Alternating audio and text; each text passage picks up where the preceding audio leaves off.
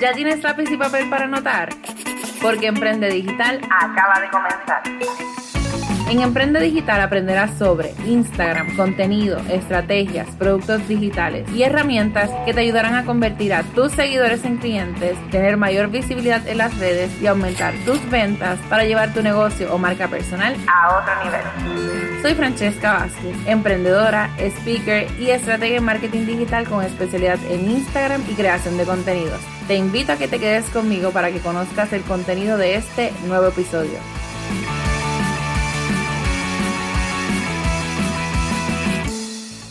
Y damos inicio a este episodio número 69 de tu podcast Emprende Digital.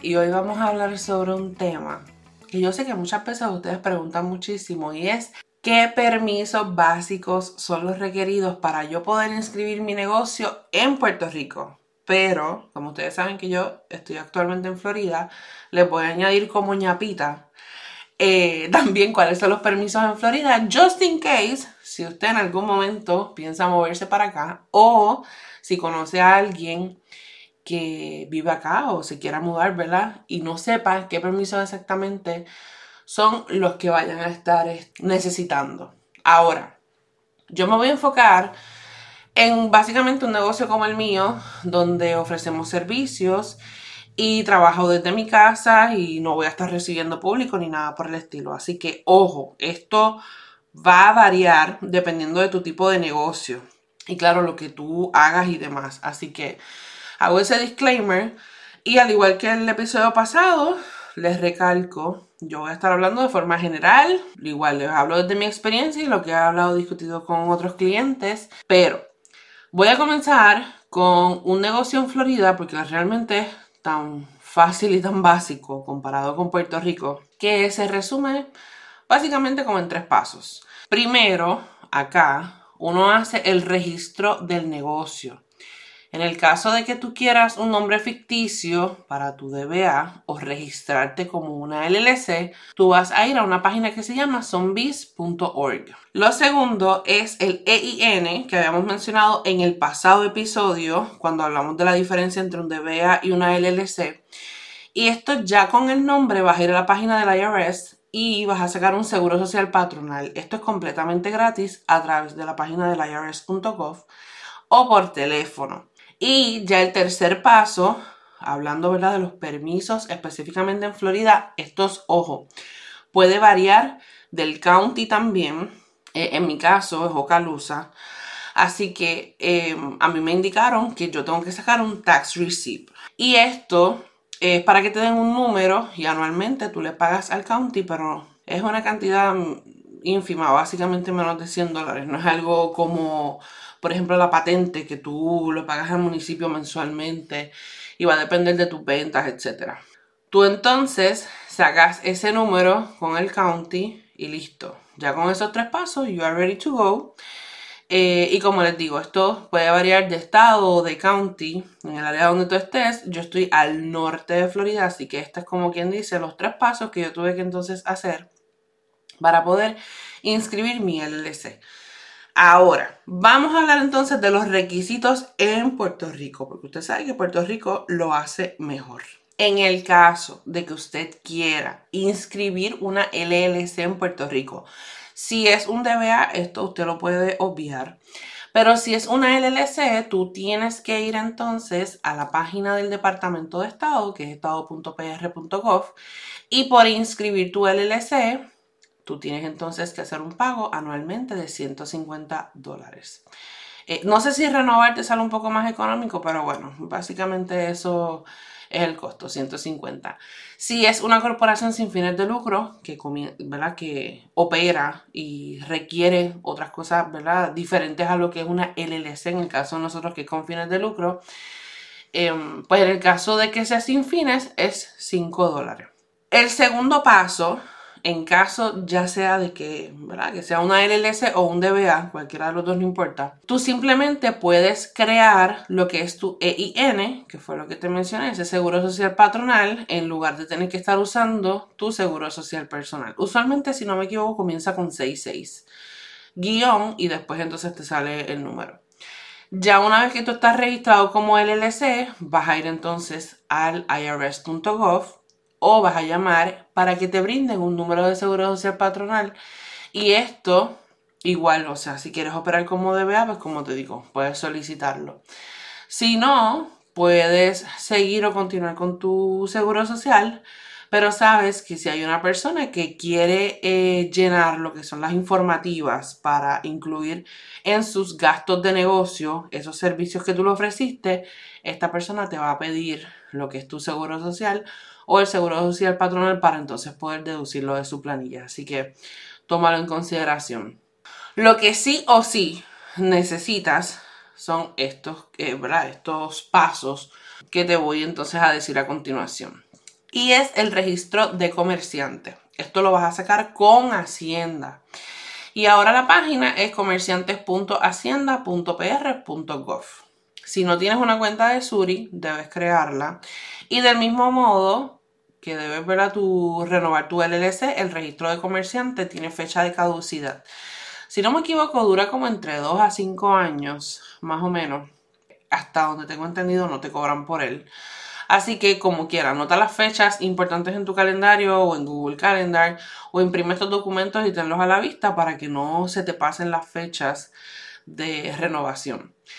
Luego de tu registro de comerciante, tienes que sacar lo que se le conoce como el permiso único.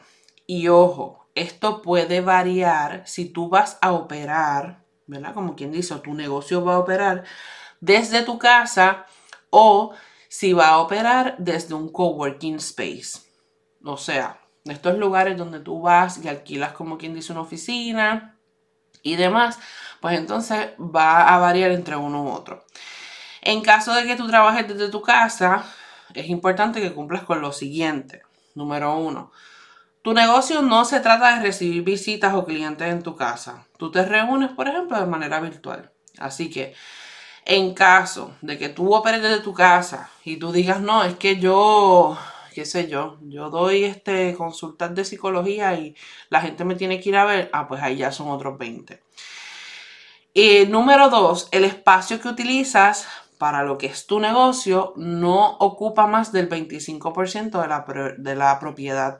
Por ejemplo, en mi caso, mi oficina está en uno de los cuartos. O sea, literalmente mi oficina, eh, o sea, este cuarto no se usa para nada que no sea para lo que es verdad mi negocio. Pero aquí sobran dos habitaciones adicionales, sala, cocina, comedor y baño. Por lo tanto, cumple con el requerimiento de al menos el 25%. O sea, perdón, de menos del 25% de lo que es la propiedad en total. Si tu negocio, tú necesitas básicamente que coja, qué sé yo, de los tres cuartos que tú tienes, dos, más también la marquesina, más tienes la sala invadida, más, o sea, estás prácticamente usando la casa como si fuera un almacén, ya ahí también son otros 20.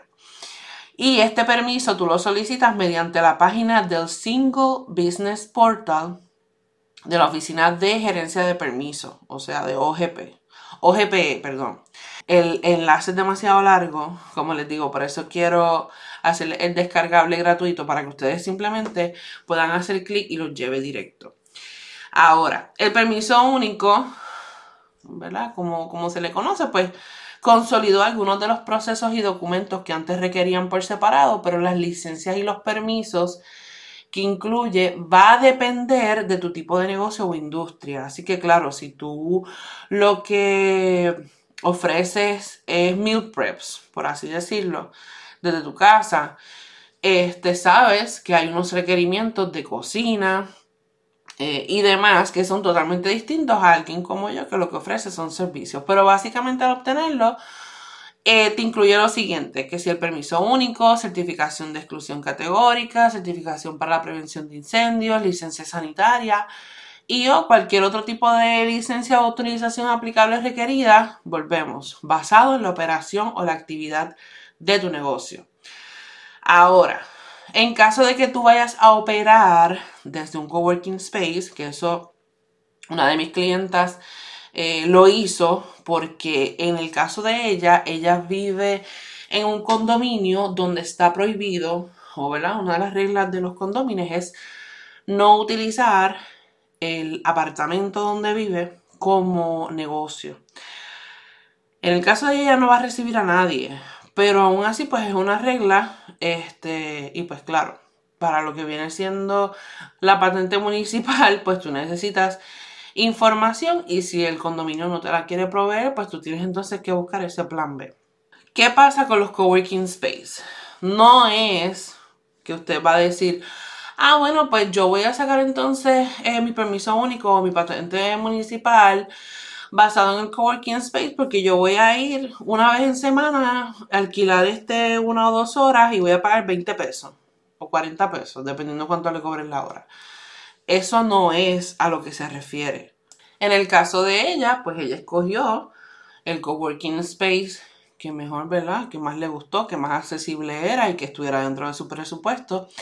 Y ella firmó contrato y paga mensualmente, como quien dice, por su oficina. Así que todas estas cosas ustedes se tienen que orientar con la oficina de OGPE, ¿verdad? O la oficina de gubernamental de permiso para que entonces a usted le puedan decir exactamente cuál es el proceso o el permiso único a sacar. Así que, vuelvo, no es que tú trabajes allí, vayas de vez en cuando, que tú vayas de vez en cuando también a Burger King y tú trabajes desde ahí desde Starbucks y tú le dices, ah, pues mira, como yo trabajo desde aquí, yo necesito que tú me des la información de este negocio o que me des este, la información de tu patente municipal para entonces yo poder sacar mi permiso único. Eso no funciona de esa manera. Pero como les digo, mi recomendación es que usted pueda entonces comunicarse con, con las oficinas pertinentes para aclarar esas dudas. Y tengo un enlace de servicio al cliente con los diferentes números de teléfono de la oficina que usted le puede tocar según la región en Puerto Rico donde usted esté. Así que vuelvo. Espero tenerles a tiempo este descargable para que puedan aprovecharlo. Ya entonces, el último paso sería la patente municipal. Entonces, para esto usted debe ir a la alcaldía de su municipio. El que emite la patente es el municipio. Y entonces, eh, más que todo, desde dónde va a estar operando tu negocio. Así que vamos a suponer que tu negocio, eh, tú vives en, Carolina, pero tu oficina o tu coworking space está en Caguas. Y allá es donde vas a atender a las personas o allá donde está tu almacén, o dependiendo, ¿verdad?, donde sea que tú vas a estar operando, pues se supone que entonces allá donde, ¿verdad?, a, la alcaldía a la cual tú tienes que recurrir para la, patente municipal. Pero igual todo esto, ustedes también pueden llamar directamente o contratar algún gestor eh, que les pueda ayudar entonces en el proceso de, ¿verdad? de tener todos los permisos requeridos para lo que es su negocio.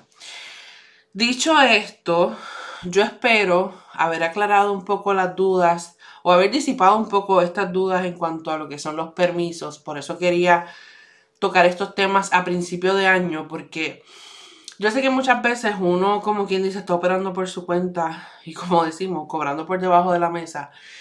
Que ojo, lo he dicho anteriormente, no está mal. Yo empecé igual, créanme que yo, o sea, a pesar de tener conocimiento básico en esto de los permisos, yo quería validar si mi negocio iba a dar pie con bola, como nosotros decimos. Si yo iba a poder sacar los pies de plato, si yo iba a poder dejar mi trabajo. Y ya una vez mi negocio, como quien dice, arrancó, pues yo dije, bueno, pues yo entonces le voy a dar esa estructura legal eh, y esa seriedad eh, o formalidad que mi negocio merece. Pero algo que sí es bien importante, pueden escuchar otras personas que pueden diferir de mí. Pueden eh, escuchar a otras personas que dicen, no, lo ideal es que tú tengas todo desde el principio, que tú tengas tu marca registrada, que tú tengas tu negocio registrado, que tú tengas esto, una cuenta de banco de negocio, bla, bla, bla, bla, bla. Eh, y yo respeto, ¿verdad? Los colegas que hablen de esto y que tengan esa opinión. Sin embargo, pues como yo les digo, muchas veces de nada vale uno hacer una inversión y gastar tanto porque lo he vivido con otras clientas en consultoría que me dicen, mira Francesca, gasté tantos miles en inversión en mercancía, gasté tantos miles en el registro del nombre, gasté tantos miles en que, en que un gestor me trabajara todos los permisos y todavía no tengo ni un solo cliente. Y para mí, ahí es donde viene la cosa, que viene primero el huevo o la gallina. La realidad es que yo prefiero que tú valides y que tú empieces a generar entonces unos ingresos o a tener clientes, porque esas cosas también te motivan y tú dices, pues mira, es posible, o sea, es posible que yo entonces este negocio lo eche para adelante, que yo pueda dejar mi trabajo y pueda entonces hacer de este negocio mi ingreso principal. Sin embargo, si lo haces al revés y te pones a gastar bien brutal en el negocio y te das cuenta que no consigues ni un solo cliente, ¿qué vas a hacer? Te vas a desmotivar, porque vas a decir, he gastado tanto tiempo, esfuerzo en educación, etcétera, más toda esa inversión de todos los permisos para al fin y al cabo seguir en las bueno, ni, ni seguir en las mismas, tú sabes, estar peor que antes. Así que bueno, como les dije, espero haber aclarado sus dudas. Compartan este episodio a través de las redes sociales.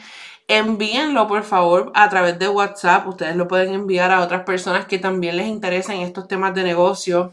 Siempre estoy abierta a que ustedes me escriban, que me cuenten qué les parece, qué les gusta, qué no les gusta, qué temas quisieran que tocáramos también, porque créanme, todos estos temas que estoy tocando son porque el año pasado me preguntaron muchísimo, así que decidí hacerles estos episodios a, beneficio de cada uno de ustedes. Si te encantó, déjame las 5 estrellitas, suscríbete a este podcast y sígueme en las redes como Coach Francesca Vázquez.